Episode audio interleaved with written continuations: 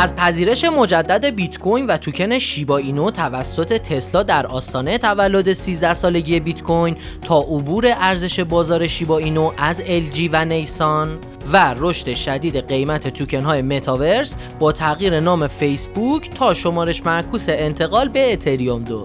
بریم ببینیم تو market چه خبره. سلام خدمت شما هستیم با پنجمین اپیزود پاییزی 1400 برنامه چین پاد امروز دوازدهم آبان ماه 1400 هست. در بخش اول چه خبر؟ خدمت شما هستیم با کلی خبر جنجالی از بازار رمز ارزها. بخش دوم داغترین ها بخش سوم کیچی میگه و بخش چهارم وقت خرید رو هم داریم. پس با ما همراه باشید. خب شروع می‌کنیم بخش چه خبر رو. تسلا ممکن است به دنبال پذیرش توکن شیبا باشد. خب خیلی سر و صدا شد. از دیروز یه ویدیویی اومد بیرون که یه کاربری وارد سایت تسلا میشه. کدای سایت رو باز می‌کنه و توی قسمت پرداخت کدها می‌بینه که کد بیت کوین و شیبا اینو زیر همدیگه هست و این عکس و فیلم خیلی وایرال میشه. همه برا همدیگه میفرستن و خیلی شک و شایعه به وجود اومده که تسلا می‌خواد برای پرداخت روشی رو به عنوان قبول کردن بیت کوین و شیبا اینو قرار بده. باید ببینیم بالاخره چی میشه. بیت کوین امروز 13 ساله شد. خب خبری بود که ماره همونطور که می‌دونین پیروز بود. بیت کوین 13 ساله شد. 13 سال پیش دقیقا در تاریخ 31 اکتبر 2008 که میشه 9 آبان 87 اولین بار نود بیت کوین روی اینترنت منتشر شد توسط ساتوشی ناکاموتو و از اون موقع تا حالا این داستان رمز ارزها کلا شروع شده.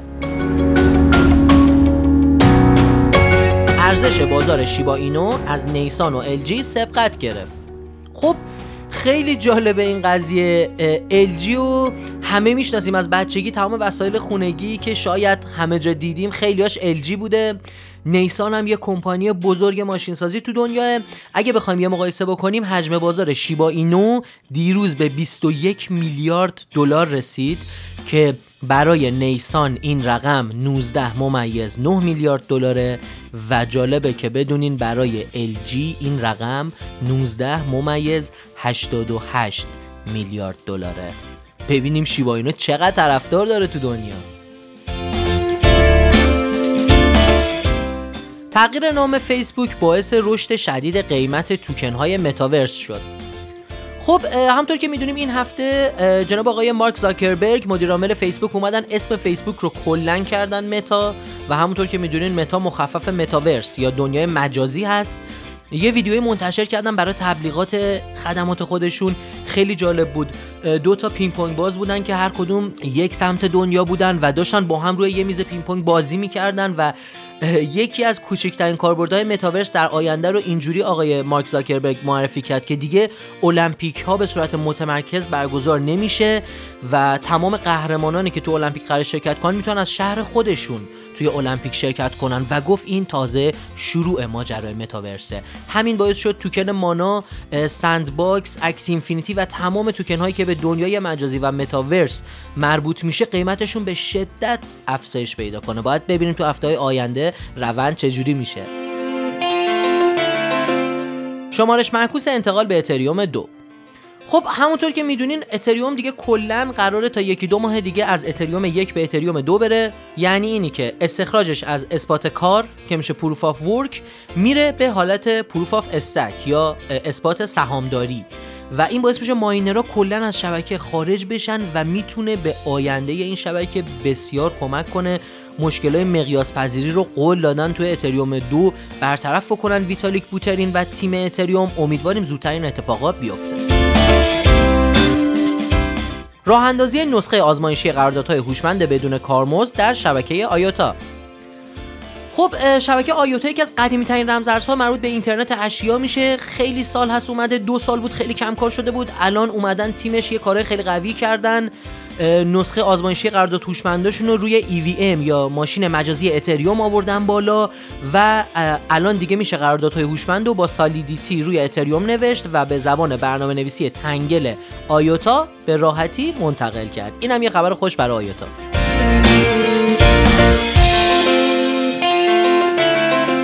می‌رسیم به بخش داغترین ها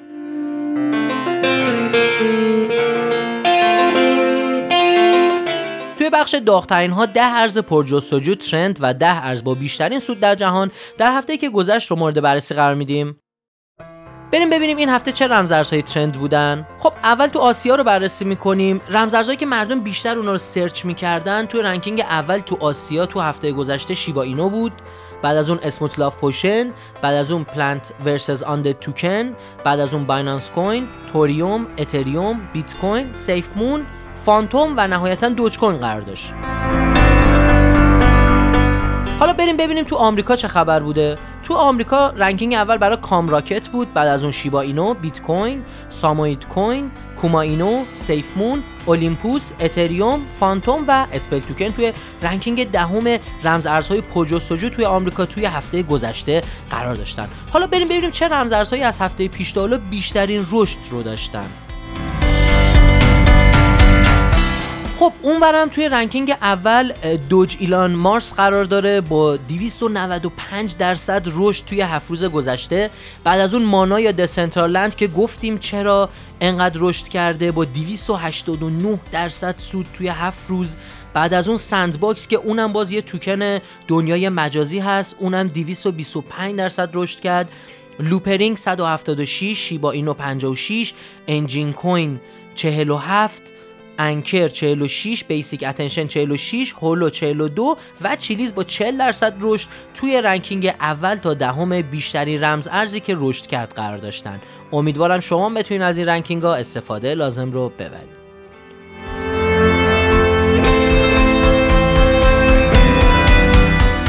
خب می‌رسیم به بخش کی چی میگه؟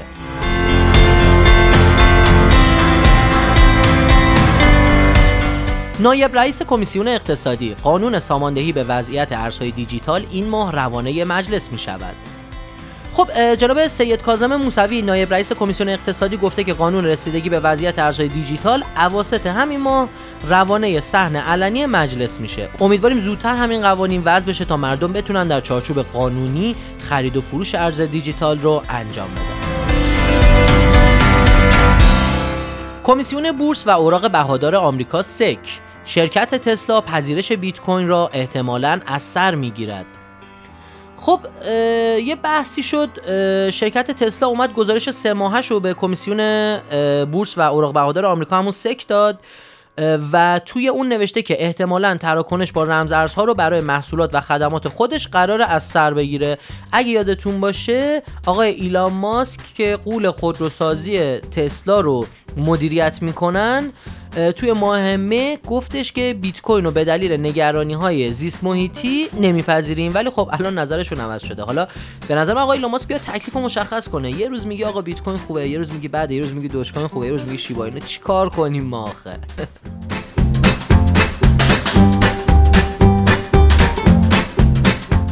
می‌رسیم به بخش وقت خرید.